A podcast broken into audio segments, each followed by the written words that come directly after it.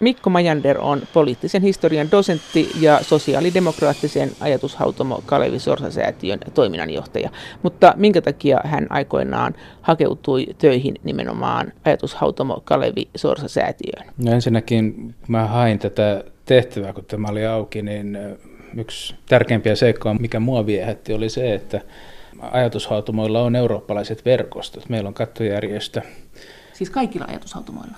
Kaikilla on ainakin suurimmilla, mm. mutta tietysti tunnetaan, missä me itse verkostossa ollaan mukana, eli Foundation for European Progressive Studies.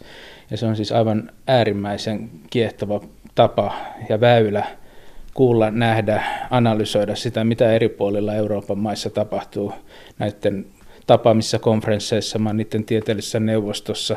Eli se on yksi erittäin hedelmällinen ja kiinnostava väylä nähdä eurooppalaista politiikkaa. No sä oot historian dosentti myös. Miten sä näet tämän EUn kehityksen? Mitä on tapahtumassa nyt juuri? Se tässä joulun alla oli tilaisuudessa, jossa sä sanoit, että nyt niin aivan selkeästi on havaittavissa se, että nyt jäsenvaltiot ottaa valtaa siellä isommin ja yleensäkin jäsenvaltiot ja kansalaiset EUssa on vähän kyllästyneet EU:hun, ne haluaisi enemmän valtaa jäsenvaltioille. Oliko se näin? Kyllähän EU-ssa integraatioprosessissa aina on ollut semmoinen kahtalainen kehitys tavallaan, että integraatiossahan on niin kuin tavallaan luovuttu suvereniteetista, että saataisiin lisää vaikutusvaltaa niihin asioihin, joihin muihin kenties jouduttaisiin vaan sopeutumaan. Että sehän on vähän aina give and take tai take and give niin kuin se suhde ollut. Mutta kyllä tälläkin hetkellä on niin kuin molemmat prosessit käynnissä, että meillä on sellaisia yleismaailmallisia kysymyksiä tai jo sanoisiko byrokratian logiikan mukaisia kysymyksiä, kun vaikka pankkiunionin kehittäminen, joka menee eteenpäin, tai Pariisin ilmastosopimus oli selkeästi EU-tasoinen toiminta ja syventää tai kehittää tätä ulottuvuutta, tai sitten joku ulkorajojen vahtimisen suunnitelmat. Että kyllä näitä elementtejä on. Mutta ne on valtioiden välisiä ollut viime aikoina. Ne ei ole tapahtunut siellä parlamentti- tai komissiovetoisesti. Joo, no tätä mä oikeastaan haluan nimenomaan korostaa, että tämän vastapainona, niin, että vaikka on sanottu, että EU kehittyy kriisien kautta, niin kyllä meillä on nyt harvinaisen paljon sellaisia tekijöitä, jotka hajottaa EUta erilaisilla akseleilla. Jos euro oli niin kuin jakolinjaa puhuttiin paljon, että etelä ja pohjoinen erkaantuu toisista, niin samanaikaisesti nyt sitten voidaan sanoa, että länsi ja itä tai itäisen Keski-Euroopan maat poliittisen kulttuurin kannalta ovat aika lailla erkaantumassa siitä, mikä on ollut EUn standardi oikeastaan. Ja sitten vielä siellä ihan perin ytimessä EUn maissa, kuten Ranska, siellä on suurin puolue tällä hetkellä kannatukseltaan, on EU-kriittinen puolue oikein Front National, ja Britanniassa äänestää jäsenyydestä. Ja Puola. Ja No, tämä Puola oli tämä Itä-Euroopan joo, puoli, että siis oikein, Puolahan oli niitä harvoja valopilkkuja tässä monen vuoden ajan niin kuin itäisessä Keski-Euroopassa, kun katsottiin, että, että siellä sen tämä talouskehitys on ollut positiivista, Puolan Saksan suhteet kehittyi hyvin. No nyt yhtäkkiä meillä on otsikot siitä, että Puola seuraakin mieluummin Unkarin tietä kuin jotain muuta.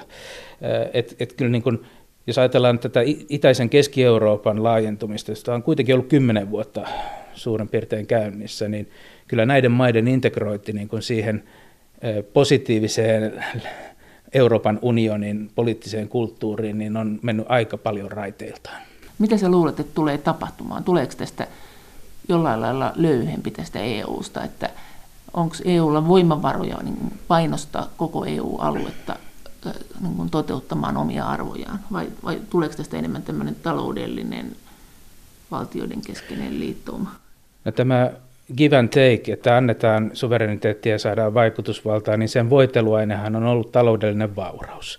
Että kyllähän Euroopan unioni ja integraatio on ollut onnistunut projekti nimenomaan sillä edellytyksellä, että se tuottaa myöskin taloudellista vaurautta, sanotaan nyt globaalissa mittakaavassa tai sitten itse kullekin kansallisvaltiolle. Ja jos ei sitä kykene tuottamaan, niin kyllä se on aika vaikea perustella kansallisella tasolla sitten kansalaisille, että miksi me emme vahdi tiukemmin oman niin kuin nationalistisia etuja, jos kerta tämä voiteluaine tässä hiipuu. Ja ehkä tämä, jos tässä ottaa vielä tämän pakolaiskysymyksen nyt esiin, niin se tuo sillä lailla tämän homman uuteen asetelmaan, että tämä on oikeastaan ensimmäinen asia, joka tuo integraation suoraan paikallisyhteisöihin. Tietysti jossain Etelä-Euroopassa eurokriisit on tietysti tehnyt tätä, mutta se on ollut tavallaan asia, joka voitaisiin hoitaa periaatteessa rahalla. Jos Saksa maksaisi ylijäämästä, niin siinähän se olisi. Mutta ei tällaista asiaa voi hoitaa muuta kuin yhteiskuntapolitiikalla ja rajavaltapolitiikalla ja sellaisella. Ja tämä tulee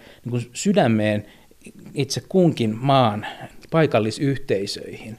Ja tämä on siinä mielessä mun mielestä laadullisesti hyvin erityyppinen ongelma kuin mitä EU on aikaisemmin kohdannut tai EU-maat. Mitä tästä voi seurata? No kyllä, kun tämmöinen on se sitten ulkoinen tai sisäinen turvallisuus jotenkin koetaan horjuvaksi, niin kyllä se yleensä aina vahvistaa sitten niin kuin tällaista, sanoisinko kansallisvaltion kannatusta ja niin kuin odotukset kohdit. Se on kuitenkin valtion perustehtävä on kansalaistensa niin kuin turvallisuuden hoitaminen, oli sitten ulkoinen uhka tai sitten sisällä suuri mullistus. Ja kyllä tämä nyt on selvästi näkynyt tässä tämä, ei tämä vaan viime vuoden prosessissa, kuinka hämmästyttävällä tavalla niin se oma ruvasti sanottuna oma napa on silloin kyllä lähimpänä, kun nämä ongelmat tulee omaan yhteisöön. Mä olin Saksassa erittäin kiinnostava keskustelu yhden hallituksen korkean virkamiehen kanssa, niin hän sanoi, että kun yksi aamu ja lapsia kouluun, niin siellä sanotaankin, että tänään ei ole sitten liikuntaa, kun jumppasali on varattu pakolaisille. Niin kyllä se tulee ihmisten arkeen aivan toisella tavalla kuin ennen. Miten sä luulet? Hollanti on sanonut, että Hollannin puheenjohtajakausi alkoi nyt, että, että, että, että nyt pannaan tämä pakolaisasia kuntoon. No, joo, kyllähän tässä nyt jonkunnäköistä EUn yhteistä toimintaa on nyt niin havaittavissa, mutta, tai EU-vetoista toimintaa, mutta tuleeko tämä olemaan se piste, jossa maat ottaa irtioton EUsta ja väsyy odottamaan hyviä ratkaisuja ja rupeaa tekemään itse ratkaisuja. On, on nyt jo tehnytkin hmm. tietysti. Hmm. Mä sanoisin, että nämä molemmat prosessit on käynnissä yhtä aikaa. Eli ei voi olla niin, että kansallisvaltiot jaksaisivat odottaa, että EU-tasolla saadaan ratkaisu, vaan onhan se nyt eh, nähty jo Ruotsin ja miksei Suomenkin kohdalla, Tanskan kohdalla, että pakko tehdä toimia, ratkaisuja tässä ja nyt ja samanaikaisesti yrittää kehittää ja toivoa, että EU-tasolla saadaan niin itse konfliktin tai itse syyt jollain lailla kuntoon tai kontrolliin, voisi sanoa näin, mutta siinä vaan tulee ikävän kaltaisia paradokseja, että jos me nyt kuitenkin ollaan aika yksimielisiä siitä, että nämä syyt, jotka pitäisi korjata, ovat siellä Syyriassa, Irakin, Afganistanin seudulla, niin äsken vielä Turkin presidentti Erdogan ja Venäjän presidentti Putin oli niin kuin suurin piirtein mustalla listalla EU:ssa ja nyt ne on parhaita kavereita, että ne hoitaisi tätä pakolaisvirtaa kuriin. Eli tässä joudutaan tekemään aika ikäviä valintoja reaalipolitiikan ja periaatepolitiikan välillä tällä hetkellä. Että odotamme vaan, että miten suhtaudutaan Assadiin tässä jatkossa. Että. Miten luulet? No, en nyt ole ennustaja, mutta että kyllähän se nyt aikamoinen keikaus olisi, jos länsivaltojen tai EUn suhtautuminen Assadiin muuttuisi niin kuin päälaelleen vain sen takia, että se pitäisi ISISin kurissa Syyrian alueella. Poliittisen historian dosentti ja ajatushautomo Kalevi Sorsa-säätiön toiminnanjohtaja Mikko Majander. Jos ajatellaan, että pakolaiskriisi jakaa EU-jäsenmaita ja siellä alkaa maat nostaa toisiaan vastaan, koska katsovat omia etujansa, niin miten parlamentin puolella? Onko minkälainen hajaannus tällä hetkellä sosiaalidemokraateilla parlamentissa tai EU-tasolla tämän teeman ympärillä? No onhan se jonkinlaista historian ironiaa tietysti, jos ajatellaan Ruotsia, joille tämä kansainvälinen solidaarisuus ja suojan tarjoaminen pakolaisille on erittäin syvällä oleva identiteetin kansainvälisen politiikan ja solidaarisuuden ilmentymä ja nimenomaan samaistunut sosiaalidemokraattiseen kansankotiin, niin, niin nyt sitten siellä on sosiaalidemokraatit ja ympäristöpuolue, jolle se on oikeastaan ollut vielä suurempi identiteettiasia, niin he tunnustavat, että tässä ollaanko tässä oltu naiveja ja pannaan rajoja sille. Eli kyllä siellä esimerkiksi Ruotsin osalta niin sosiaalidemokraateille tämä on aika iso ideologistyyppinen ja identiteettityyppinen kysymys, mutta sitten viittasin Saksaan tuohon, niin juuri siellä se on hyvin vaikea asennoitua siellä sosiaalidemokraateilla, koska toisaalta juuri heidän kannattajansa joutuvat siellä paikallisyhteisötasolla katsomaan, että miten täällä nyt valtio onkin vara, valmis sijoittamaan näiden pakolaisten hoitamiseen tätä ja tuota, mutta ennen kuin ne oli täällä, niin ne ei yhtään piitanneet meidän asioista täällä paikallistasolla. Ja ehkä niin kuin liittovaltiotasolla Saksassa demarit on voineet mennä aika paljon Merkelin selän taakse, joka tunnettuja lausahduksia on tässä paljon siteerattu, mutta täytyy muistaa, että siellä on hyvin monessa osavaltiossa demarit vallassa ja he ovat siitä vastuussa ja he joutuvat pyörittämään sitä arkea siellä paikallistasolla. Että kyllä se on erittäin kova ja suuri haaste. Tuleeko se kaataa Merkelin? Tuleeko se kaataa sosiaalidemokraatit? No tätä on aika mahdoton ennustaa tällä hetkellä, että miten me emme tiedä, että millä johdolla mikäkin puolue edes menee seuraaviin vaaleihin. Ja muutenkin tässä niin kuin ennustamisessa olisi ennustaminen, joka on vaikeaa, mutta kyllä Saksa selviäisi tästä muuttoalusta ja selviää tästä muuttoalusta, joka siellä on koettu. Mutta se edellytys tavallaan olisi se, että on näköpiirissä jokin päätepiste. Että kyllä tässä nyt venytään ja otetaan, yhteiskunnat on hyvin joustavia kuitenkin, jos niillä on tahto tahtotila, että tästä hoidetaan ja silloin päästään johonkin parempaan tilanteeseen.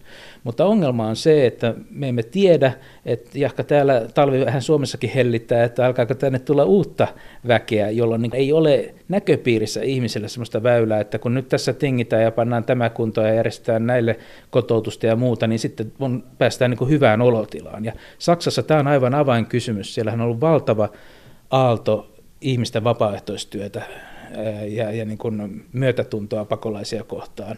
Mutta siinä, jos ei ole näköpiirissä sellaista tilannetta, että tämä jotenkin helpottaa tai loppuu, niin kyllä silloin koetellaan tätä hyvän tahtoisuuden uskoa. Entä Suomen tilanne, että Suomessa sosiaalidemokraatit on kuitenkin ilmeisesti olleet aika pakolaismyönteisiä, aika maahanmuuttomyönteisiä. Luuletko, että se tulee olemaan se, joka tulee sitten romauttamaan sosiaalidemokraattien kannatuksen ensi vaaleissa, tämän, joka nyt näyttää kallupeissa hyvältä, että, että minkälainen miina siinä piilee kannatuksella? No, tämä on monen spekulaation takainen asia. Mä en näe, että tämä sosiaalidemokraattien kannatus on suorassa yhteydessä pakolaisliikkeeseen Suomeen. Ei, se, on, siis se on tavallaan niin kuin, sehän on nyt tällä hetkellä, että sosiaalidemokraatit on ollut siitä hiljaa, mutta kyllä se siellä agendalla on se pakolaismyönteisyys. On, mutta ei mun nähdäkseni sosiaalidemokraatit, SDP on mitenkään erityisesti ottanut irtiottoa hallituksen linjasta. Päinvastoin mun käsittääkseni Rinne taisi kehua Orpon toimet, jota on sisäministeriössä tehty tämän turvapaikkahakemus. Et ei, en mä näe tässä mitään suurta hallitusoppositioasetelmaa. Sä oot sanonut yhdessä sun kirjoituksessa aika kiinnostavasti näin, että silloin kun Neuvostoliitossa meni huonosti, niin oltiin sitä mieltä, että tarvitaan lisää sosialismia. Se on ratkaisu kaikkeen. Silloin kun markkinataloudella on mennyt huonosti, niin on sanottu, että tämä nyt johtuu siitä, että on kaiken maailman säätelyä, että tarvitaan lisää markkinataloutta, niin ongelmat ratkee. Ja kun EUlla on mennyt huonosti, niin sitten on sanottu, että tämän ongelman ratkaisu on se, että me tarvitaan lisää EUta, että tarvitaan integraatiota, että EU, EU saa lisää valtaa, että siten ongelmat voitaisiin ratkaista, että tämä johtuu vain tästä. Onko nyt vielä joku uusi asia, joka toteuttaa tätä samaa logiikkaa, vai haluatko kommentoida tätä? Niin, mä oon oikeastaan tällä halunnut sanoa sitä, että ei ole olemassa mitään niin sanotusti ylihistoriallista lakia, miten kehitys menee. Neuvostoliitto kuvitteli, että kommunismilla oli keksinyt historian lait ja siis oli vain niin kuin yksi kehitysmalli ja jos tulee ongelmia, niin tarvittiin lisää sosialismia. No musta markkinatalouden puolustuksessa on vähän samaa, että kyllä esimerkiksi tämä finanssikriisi, joka lähti Yhdysvalloista liikkeelle, niin sitä on niin kuin, kun yleensä sanottiin, että se osoitti, että hallitsemattomat vapaat markkinat tuottaa aina kriisejä, niin siellä markkinatalouden puolustajat sanoivat, että ei, kun sehän lähti siitä liikkeelle, että pankkisektorilla oli liikaa sääntelyä. No EU-integraatiossa ei myöskään ole mitään sellaista lopulta olevaa seikkaa, että niin kuin integraation täytyy väistämättä mennä aina vain eteenpäin. Että kyllä se siinä mielessä on jollakin lailla myöskin niin kuin uskon asia, että kun tulee vaikeuksia, niin se on vain niin kuin merkki siitä, että on liian vähän integraatiota. Tätä mä olen sillä halunnut muistuttaa, että tämä on niin kuin hiukan ongelmallinen Tämä on syytä muistuttaa, että näin noin, mutta tämä ei ole kannanotto siis sitä kohtaan, että olisiko viisasta jossakin asioissa tehdä syvempää integraatiota tai ei. Et siihen, se on niin toinen keskustelu mun mielestä, mutta minusta tuntuu, että tällä hetkellä vaan hirveän helposti tulee EUn ja integraation puolustajien suhteen semmoinen ajattelutapa, että lisää integraatiota automaattisesti on kuitenkin vastaus siihen, että joku historian väistämättömyys johtaa kuitenkin suurempaan kokonaisuuteen. Sä oot puhunut myös tästä pohjoismaisuudesta, että silloin kun Suomi liittyi EU-hun, niin sinne mentiin tavallaan, korjaa jos menee väärin, Neuvostoliittoa pakoon, tämä pohjoismainen yhteistyö ei enää riittänyt. Ja nyt kun EU on monin tavoin tämmöinen ongelman pesä, niin nyt sitten Suomen olisikin ehkä syytä ja onkin on enemmän harrastanut tätä pohjoismaista yhteistyötä, että saattaa olla, että tästä tulee vielä tästä EUsta semmoinen, että Pohjoismaat pitää enemmän yhteen ja sitten Keski-Eurooppa ja Etelänmaat enemmän yhteen. Näenkö se menee? Niin, tämä niin kuin historiallinen tausta mulle oli se, että Suomihan kylmän sodan maailmassa kuitenkin oli tietyllä lailla raja harmaa vyöhykkeellä, ja koska se ei saanut valita suoraan länttä, se ei halunnut valita itää, niin se valitsi pohjoisen. Pohjolan yhteisö, joka oli Suomella aivan kullan arvoinen ää, siinä niin kuin identiteettisenä kansainvälispoliittisena viitekehyksenä. Ja sama, samalla kun tuota, valittiin pohjoinen, niin valittiin länsi. Et se oli tämmöinen niin tämä yhdistelmä. Neuvostoliiton katoaminen, romahtaminen ja EU-jäsenyys taas tästä logiikassa niin kuin tavallaan ää, riisui sitä tärkeyttä sillä Pohjolan yhteisöllä. Et Suomihan ei tarvinnut sitä enää, ei tarvinnut enää Euroopan kokouksessa ruotsalaisten puhua suomalaisten puolesta, vaan ideana tuli, että mennään suoraan Euroopan ytimiin. Ja tässä oli niin kuin tämmöiselle kansallisellekin identiteetille tärkeä asia, että mä en sanoisi niin, en, että Suomi meni Neuvostoliittoa pakoon EU-hun, vaikka Mauno Koivisto sanoi, että turvallisuus oli niin kuin loppujen lopuksi kuitenkin se tärkein asia, niin Suomi ei kuitenkaan mennyt NATOon hakemaan sitä turvallisuutta. Et mun mielestä se haki niin kuin enemmänkin tällaista täysivaltaista eurooppalaista identiteettiä, viiteryhmää, joka oli EU. Ja tämä on erittäin tärkeä juttu, että Suomi EUn politiikalla on lunastanut itselleen tällaisen sijan kansainvälisessä politiikassa, jota se joka ei ollut sille mitenkään selkeä 1900-luvun mittaan aikaisemmin. Poliittisen historian dosentti ja ajatushautomo Kalevi Sorsa-säätiön toiminnanjohtaja Mikko Majander. Nyt ajatellen, olisiko siinä vaiheessa, kun Venäjä oli heikko, EU oli vahva, olisiko Suomi voinut rakentaa sen identiteetin ilman euroa ja, tai olla niin kuin Ruotsi ja Tanska? Et siis Suomihan teki kuitenkin sen euroratkaisunkin. No tämä oli mun mielestä juuri tuon, mitä äsken sanoin, niin sen logiikan mukaista no. oli mennä no. siihen euroon asti. Ja Tanskahan teki valinnat jo 60-70-luvulla tässä suhteessa. Että viime kädessä kyse oli sille kuitenkin eh, sianliha ja muun elintarviketeollisuuden markkinoista, että missä se yhteydessä sen piti olla silloisessa talousliitossa. Tanska pystyi pitämään sen oman valuuttansa. Mm, niin, joka on sidottu euroon. Tosin. No entä Ruotsin malli? No Ruotsi on tietysti, on muuten jännää tämä, että kun mä puhuin siitä, että aika paljon eurooppalaisissa kokouksissa on käynyt, niin mä oon usein näissä yhteyksissä niin ainoa pohjoismaalainen. Ruotsalaiset on hyvin harvoin paikalla. Tanskasta saattaa joku tutkija välillä olla, mutta jollakin lailla niin kuin tämä Ruotsin, aikanaan sanottiin, että ruotsalaiset äänesti, että EU liittyy Ruotsiin eikä Ruotsi EU-hun. Että kyllä heidän tämä kansankoti-identiteetti ja oman malliyhteiskuntansa helliminen on ollut aika syvällä heidän identiteetissään. He eivät tarvinneet liittyä Euroopan ytimiin löytääkseen itselleen kansainvälisen viitekehyksen, niin kuin Suomi teki. No, onko kukaan siellä kiinnostunut siitä, mitä Suomi tekee, vai onko Suomi siellä vaan niin kuin puolen väkisin roikkuu, että juu, Pohjoismaat on ja me ollaan yksi osa sitä? No, mähän puhun tietysti aika suppeesta Joo. kokemuksesta, mutta mä sanoisin, että tämä on minun osalta tai meidän osalta päinvastoin vahvistanut asemaa, että koska esimerkiksi Etelä-Euroopan maat ovat hyvin aktiivisia siellä, heillä on usein isot delegaatiot ja puhuvat paljon, niin itse asiassa kokonaisuuden kannalta he ovat hirveän tyytyväisiä, että on edes yksi pohjoinen mut edustaja. Mutta entäs miten nämä muut pohjoismaat kokee tämän pohjoismaisen yhteistyön, että onko nyt näin, jos Britannia lähtee EU-sta, niin Pohjoismaiden on syytä tiivistää yhteistyötään, koska eikö nyt tästä tähän saakka niin kuin Britannia ja Pohjoismaat on ollut aika usein yhdessä, ja silloin mm, Britannia on käyttänyt isoa ääntä, mutta ei ole tarvinnut olla aktiivisia. Tuleeko tästä tämmöinen, nyt luuletko että tästä tulee tämmöinen pohjoismaisen yhteistyön uusi nousu, jos näin käy, taikka muutenkin? No mä sanoisin ensiksi siitä kulmasta, että kun äsken perustelin, että miksi Suomi meni niin Euroopan ytimiin, ja vähän niin kuin, että me ei tarvita enää Tukholmaa ja Kööpenhaminaa siihen väliin, niin tietysti se, että EU on ollut niin, ja erityisesti euro, on ollut niin suurissa vaikeuksissa viimeiset vuodet, niin pikkusen vähän niin kuin häntä koipien välissäkin on kai hakeuduttu takaisin arvostamaan, että tämä Pohjolan yhteisö, joka sentään on 1800-luvulta asti, tai oikeastaan paljon kauempaa kuin on oltu samaa valtakuntaa, että se on kuitenkin sanoisiko, poliittiseen järjestelmään ja kulttuuriin ja identiteettiin paljon ihan eri tavalla juurtunut, sanotaanko arje, arkielämään, pohjoismainen malli, miten yhteiskunta järjestetään, niin sen arvo on noussut samassa suhteessa kuin Euroopan unionin ongelmat ovat kasvaneet. Eli et, kyllä mä sanoisin näin, että pohjoismainen yhteisö on Suomelle historian valossa ja nyt käytännön politiikan kannalta entistäkin arvokkaampia ja tärkeämpiä. Se on kyllä noteerattu myöskin poliittisessa retoriikassa. Niin on, mutta onko ne muut Pohjoismaat niin kiinnostuneet, onko tämä niille niin tärkeää kuin meille? No onhan ne, on se siinä mielessä kyllä, että, että kun Ruotsi ja myöskin Tanska on kuitenkin pitänyt EUta vähän niin kuin pitkän käsivarren päässä. Eli ovat halunneet poikkeuksia omaan politiikkaansa ja ei ole mennyt euroon ja niin edespäin. Että kyllä silloin he on Pohjolalla myöskin heille edelleen vanha, tämä sama vanha hyvä pohjoismaisen mallin tarkoitus kuin aikaisemmin. Ja sehän on tietysti myös yksi keino pitää Norja siinä elimellisesti mukana.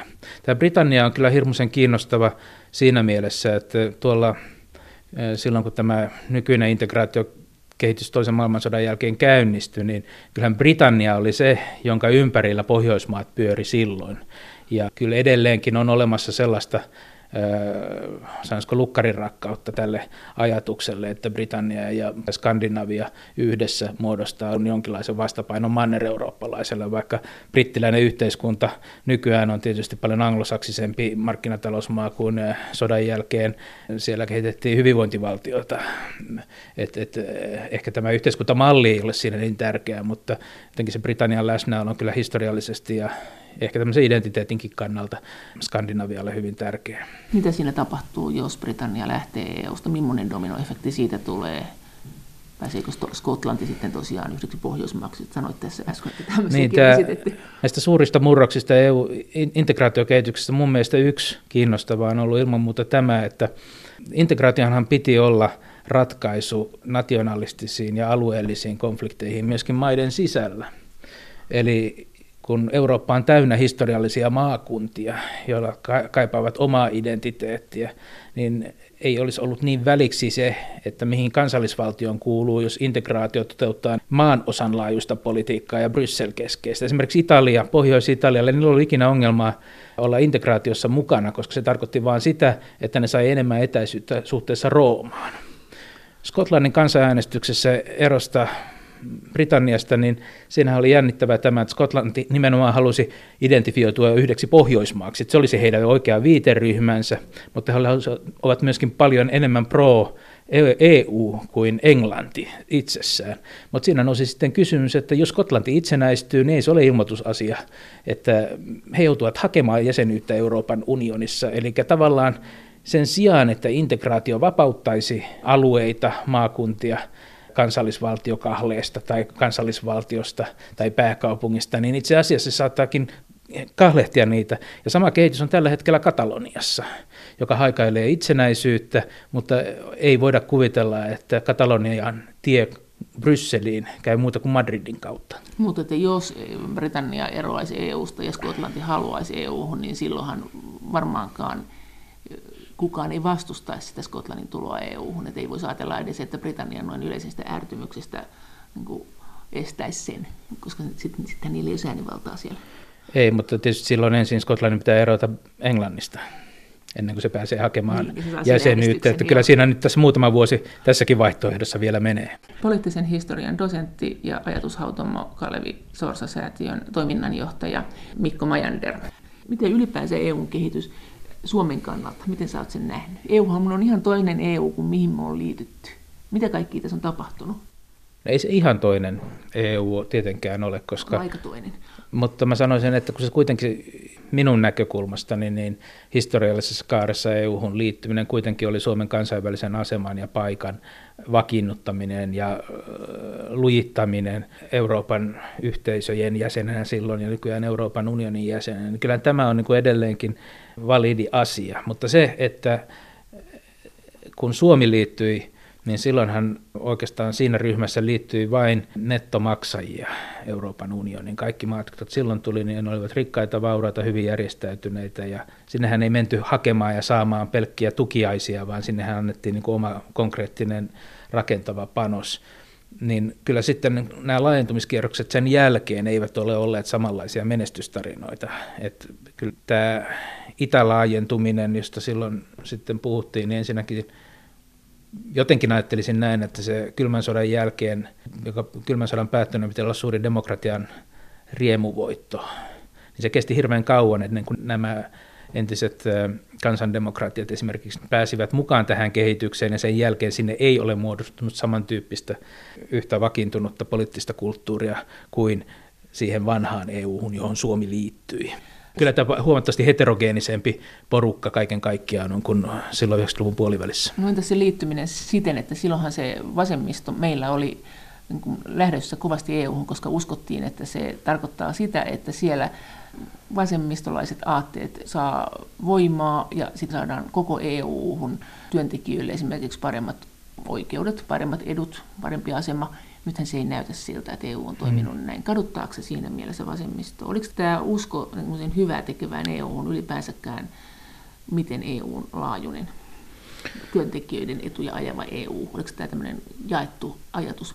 No kyllä 80-luvulla Jacques Delorsin aikana niin kovasti, kun ajateltiin niin, että kun ensin on tavallaan tämä markkinoiden vapauttamisen EU-integraatio tapahtuu, niin seuraava askel on sosiaalinen Eurooppa. Eli kyllä se ja on selvästi jäänyt niin kuin puolitiehen siitä, sanotaanko en mä nyt usko, että siitä naivisti uskottiin, että Eurooppa se meille toteuttaa, koska kyllähän niin Pohjoismaissa Suomea myöten kuitenkin niin kuin sosiaaliset olosuhteet olivat hyvät.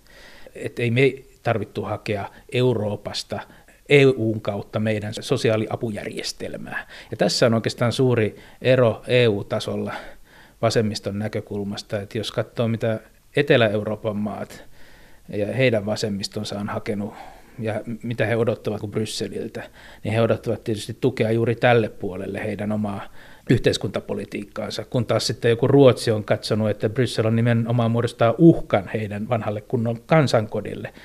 Mun suosikki vitsejäni on tämä, että EU on siitä merkillinen instituutio, että se on kenties ainoa, missä Ruotsin sosiaalidemokraatti ja Margaret Thatcher Britanniassa olivat samaa mieltä. Thatcher katsoi Brysselin uhkaksi, että se salakuljettaa takaovesta sisään sen sosialismin, jonka hän oli juuri juurinnut pois Britanniasta 80-luvulla. Ja Ruotsin sosiaalidemokraatit taas katsoivat, että Bryssel uhkaa sitä hyvää kansankotia, jonka he ovat rakentaneet kansallisella tasolla. Että tässä kuvastaa sitä, että eri maat riippuen kustakin olosuhteista ja poliittisesta kulttuurista, niin kohdistavat erilaisia toiveita ja uhkakuvia Euroopan integraation unioniin ja Brysseliin. No, tällä hetkellähän meillä sosiaalidemokraatit on kuitenkin aika EU-myönteisiä tai hyvinkin EU-myönteisiä. Että onko tämä EU tämmöinen Euroopan laajuinen sosiaalidemokraattien superprojekti vai onko meidän sosiaalidemokraatit erikoisen EU-myönteisiä täällä Suomessa? Eurooppalainen sosiaalidemokratia on aikamoisessa käymistilassa kaiken kaikkiaan ja tämä Euroopan unionin aspekti ei ole välttämättä se, joka jäsentää niiden ongelmia. Useimmilla on kysymys siitä, että miten he suhtautuvat esimerkiksi näihin populistisiin liikkeisiin, joiden kannatuspohja on usein hyvin samantyyppinen niin kuin perinteisillä työväenpuolueilla. Ajatellaan Front Nationalia esimerkiksi tai Britanniassa UKIP, niin ne on hyvin samantyyppisestä kannatuspohjasta kiistelee tai kamppailee sosialistien kanssa. Mutta miten sosiaalidemokraatit voisivat nostaa kannatustaan tässä kilpailutilanteessa? Ajatushautomo Kalevi Sorsa-säätiön toiminnanjohtaja Mikko Majander. Mä sanoisin näin, että niin kun sosiaalidemokraattien eri puolilla niin tulisi löytää jokin uusi tapa puhutella sitä, miten he samanaikaisesti kantaa kansakuntaa ja liittää sen niin kuin Euroopan mm. integraatioon. Että se, ja se vaatisi niin kuin sen positiivisen vision. Suomessahan tämä oli sillä lailla hedelmällinen käsi kädessä kulki nämä kaksi asiaa, kun sosiaalidemokratia laajasti ymmärrettynä. Melkein kaikki suomalaiset puolueet oli sosiaalidemokraattisia, kun hyvinvointivaltiota luotiin. Eli ei siitä ollut oikeastaan suurta riitaa. Mutta että kun kansallisesti luodaan hyvinvointivaltiota – sosiaalipalvelujärjestelmiä ja kansainvälisesti mennään kohti Eurooppaa, joka on menestystarina. Molemmat kulki niin kuin samaan suuntaan oikeastaan yhtyivät sosiaalidemokraattien johdolla rakennetuissa laajoissa hallituskoalitioissa. Näin voisi tavallaan sanoa.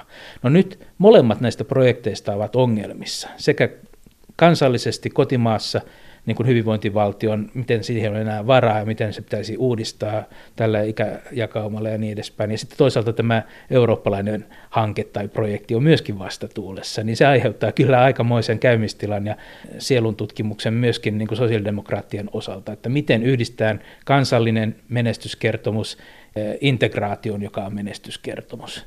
Ja tämän tyyppisiä asetelmia on kyllä myös muissa Euroopan maissa ja, ja myös sellaisessa pyörän pöydän keskustelussa on ollut, että, että eri maissa pohditaan, että miten puhutella kansakuntaa, joka että se ei jää vain niin populistien nationalistisen retoriikan yksinoikeudeksi. Mutta entäs tämä Euroopan sosiaalidemokraattien tavallaan tämä hajannus? Ne on ainakin jakautunut kahtia, tai ehkä enemmänkin jakautuneet?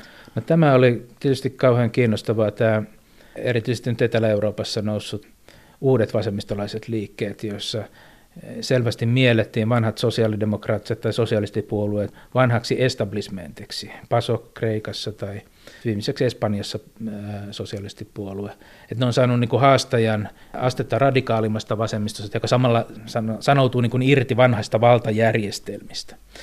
No se, mikä tässä on tapahtunut viime vuoden aikana, oli tietysti se, että tämä Sirisan kohtalaisen surullinen niin kuin hallitusjakso, jossa he ovat kerta toisensa jälkeen joutuneet peräytymään ää, omista teeseistä, joilla he lupasivat tai mitä he ovat pitäneet esillä, ja kuitenkin joutuneet sopeutumaan tavallaan siihen järjestelmään, tai joka Euroopan unioni heille sanelee, niin kyllä se vei suurimman tuulen näiden muiden vasemmistoradikaalien puolueiden alta sekä Portugalissa että osittain myös Espanjassa, vaikka Podemos siellä kohtalaisen hyvin pärjäsikin. Mutta tässä on muodostunut tällaista vasemmiston uusi jakoa, jossa on ollut siis se vanhat perinteiset sosiaaliset puolueet, sitten tämmöinen uusi anti-establishment, radikalismi, ja sitten kolmantena elementtinä on sitten tämmöiset myöskin niin kuin oikeistopopulistiset puolueet, joka jakaa tavallaan sitä äänipottia. No miten ne jakautuu keskenään EUn sisäisen laajuisen tai globaalin, niin maailmanlaajuisen solidaarisuuden tämmöisten, tämmöisen suhteen, että ollaanko nyt sitä mieltä, että työt pitäisi jakaa maailmanlaajuisesti tasaisemmin tai EU-laajuisesti tasaisemmin tai kaikilla pitäisi olla sama palkka. Miten nämä uudet aatteet menee, että miten tämän solidaarisuuden oikein käy tällä hetkellä? Onko kysymys vain siitä, että kannattajille pitää saada lisää rahaa ja etuja? Vai onko joku solidaarisuusaspekti siellä vielä kuinka vahvana, ja onko se juuri se, joka tässä jakaa? No kyllähän Euroopan unionin sisällä ja euron sisällä tämä solidaarisuus mm-hmm. on aika heikossa kantimissa, oli se sitten kyse vasemmistosta tai oikeistosta. No se on aika iso teema nyt. Jos ajatellaan nyt Saksaa, joka tässä konkreettisella tasolla on niin kuin avaintekijä kuitenkin tämän solidaarisuuden osalta, niin eihän äh, Saksan sosiaalidemokraatit suuressa koalitiossa juniorikumppanina ole mitenkään vahvasti haastaneet Merkelin ja Schäublen niin talouspolitiikkaa ja minkälaisia vastuuta otetaan Etelä-Euroopan sosiaalisesta hädästä. Että, että kyllä tässä mielessä niin mä sanoisin, että ei kannata ottaa edes mitään maailmanlaajuista aspektia tässä nyt vasemmiston solidaarisuuden kysymyksenä, vaan katsoa, että miten se toimii niin kuin edes Eurooppa-tasolla tällä hetkellä.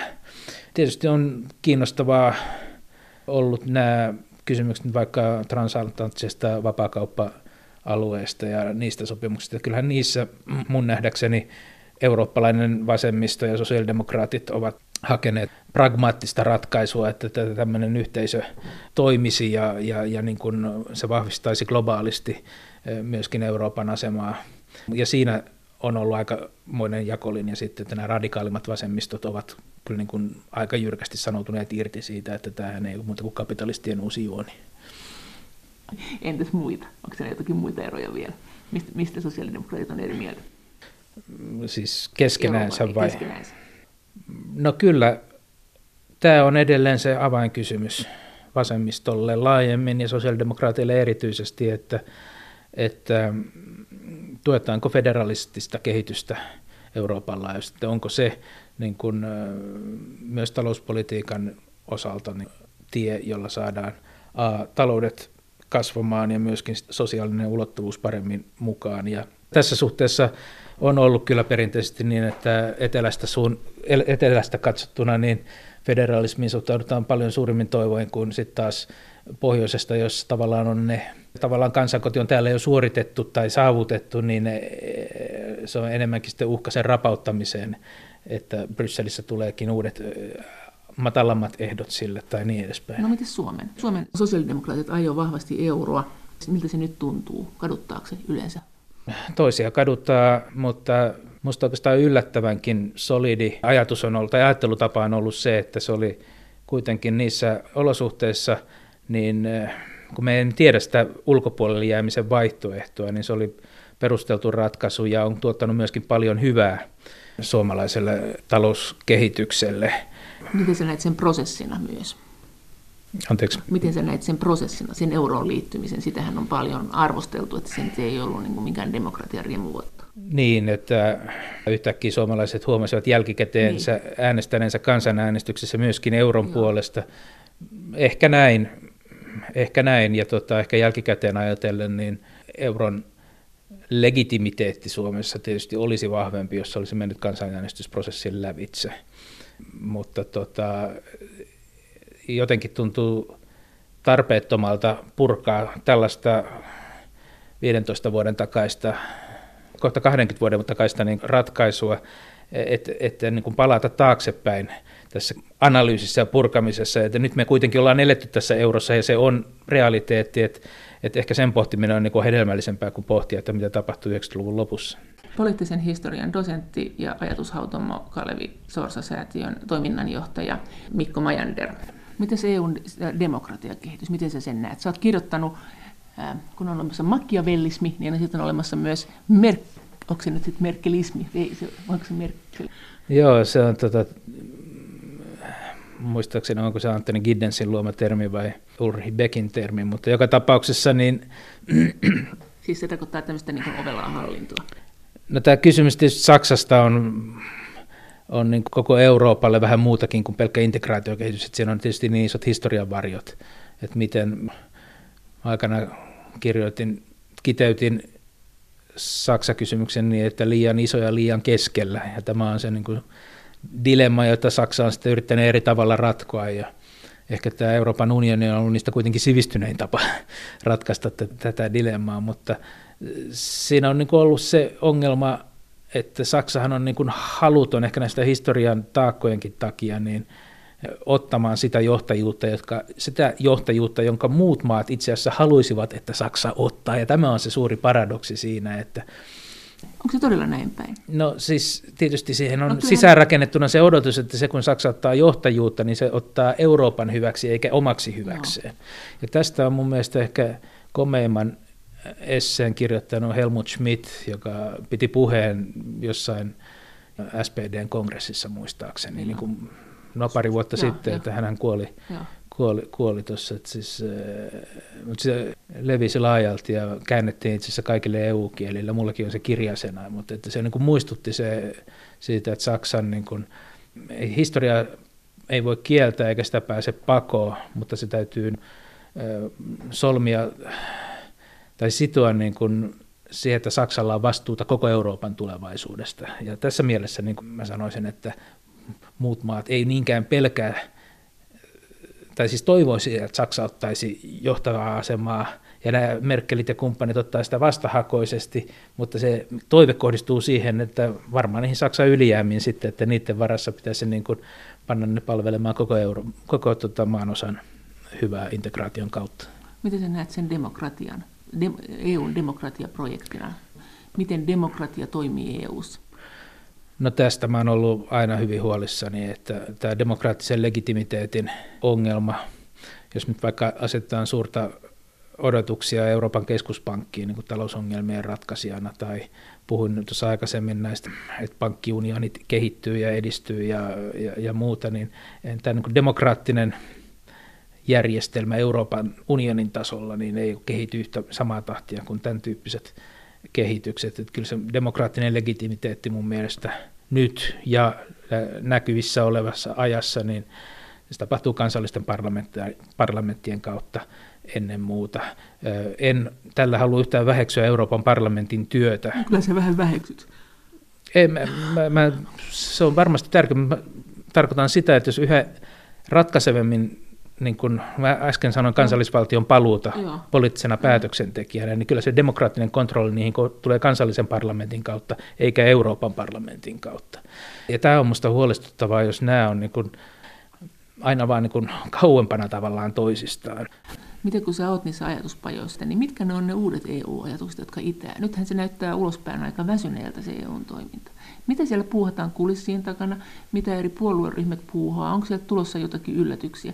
Tämä maahanmuuttojuttuhan tuli tämmöisenä näkyvänä yllätyksenä, mutta onko joku aatteellinen yllätys tulossa? No, pankkiunioni nyt sitten kehitellään. Saa nähdä miten käy, mutta onko sieltä tulossa jotain muuta? Mitkä ne on ne hiljaiset signaalit, joiden kanssa kannattaisi olla tarkkana? No ikävä kyllä, että joutuu olla aika nuiva ja pessimistinen tässä, että minusta semmoinen päällimmäisenä on eräänlainen neuvottomuus niin kuin Eurooppa-tason politiikan suhteen. Et kyllä siinä niin kuin mennään hyvin samantyyppisiin keskusteluihin kuin ihan kansallisessakin politiikassa, jolla niin argumentit ovat, että pitäisi luoda kasvua ja työllisyyttä. Ja sitten, että mikä on ne konkreettiset askeleet, miten se tapahtuu, niin jos sanotaan, että täytyy olla vaikka infrastruktuurisuunnitelmaa ja muuta, ja sitten tulee niin kuin vastaan se, että no kuka sen maksaa ja millä tavalla, niin sitten niin kuin ollaan neuvottomia sen edessä. Tai EKPn roolista tai jostain tällaisesta, että, että ne on tällaisia neuvottomuus tai toisaalta voi sanoa niin kuin, ei ehkä vision puute, koska visiohan voi olla täysin epärealistinenkin, että, että tota, mutta se, että se olisi niin kuin pragmaattisesti pragmaattinen uudistusohjelma kohti sitä visiota, niin tämä ulottuvuus kyllä minusta puuttuu Eurooppa-politiikassa oikeastaan. No ei, ei se mua vastaan tullut oikein, oikein mitään kautta, mutta kyllähän se samantyyppinen asetelma on aika lailla kansallisen politiikankin. Miten tämä retoriikka, tämä EU-retoriikka, miten se on muuttunut? Muistaakseni, kun se oli rauhanprojekti ja sitten se oli sitä ja tätä, että mikä projekti se nykyään enää on? Tuo on kyllä hyvä kysymys, että kun se on ollut rauhanprojekti, se on ollut vaurauden projekti mm. ja se on ollut demokratian projekti. Ja nämä kaikki on tietyllä tapaa nyt niin kuin kysymysmerkit pitää panna perään niihin, että Euroopassa siirretään rajoja väkivallalla tällä hetkellä käydään aseellista toimintaa, vaikka ei nyt EU-alueella, mutta Ukrainassa ja Krimillä. Ja ne arvotkin on vähän. Ja, ja, ja todella vaurauden kannalta niin herää jo kysymys, että tuottaako tämä integraatio lisää vaurautta vai ei. Ja sitten demokratian kannalta niin on aika synkät pilvet kuitenkin, että ihan sekä EU-tasolla että sitten niin kuin joissakin unionin jäsenmaissa, että se ei enää ole minkään näistä niin kuin takaava tekijä, sellainen ankkuri, joksi me se tavallaan mielsimme hyvin pitkän aikaa, niin kyllähän tämä on melkoinen muutos siinä, että mikä meidän mentaalinen asenne on sanaan integraatio Euroopan unioniin. Mitä sä luulet? Tuleeko siitä sitten loppujen lopuksi tämmöinen projekti, että me luuserit täällä, että yritetään nyt pitää edes toisistamme huolta, kun ei me pärjätä, että me ollaan ihan tämmöinen niin haaksirikkoiset jollakin saarella, jotka yrittää pitää yllä jotakin yhteiskuntajärjestelmää. Tämäkö se, tämäkö se retoriikka lopuksi on, että kun niin huonosti menee, niin autetaan edes toisiamme?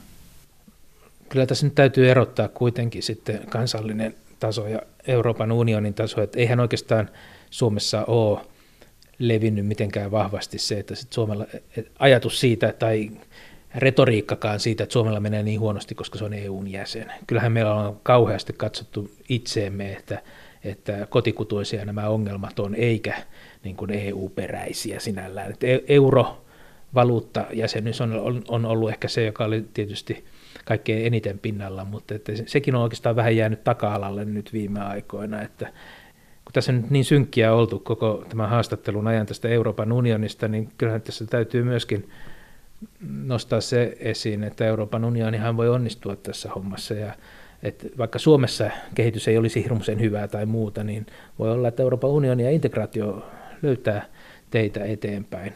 Mutta että se on jo eräänlainen signaali se, että jos me katsotaan, että Suomen pärjääminen ei ole EUn ansio tai ei ole EUsta kiinni, vaan siitä, että mitä me itse tehdään, niin sehän jo oikeastaan omalla retoriikallaan vahvistaa kansallisvaltioajattelua. Näin sanoi poliittisen historian dosentti ja sosiaalidemokraattisen ajatushautomo Kalevi Sorsa-säätiön toiminnanjohtaja Mikko Majander.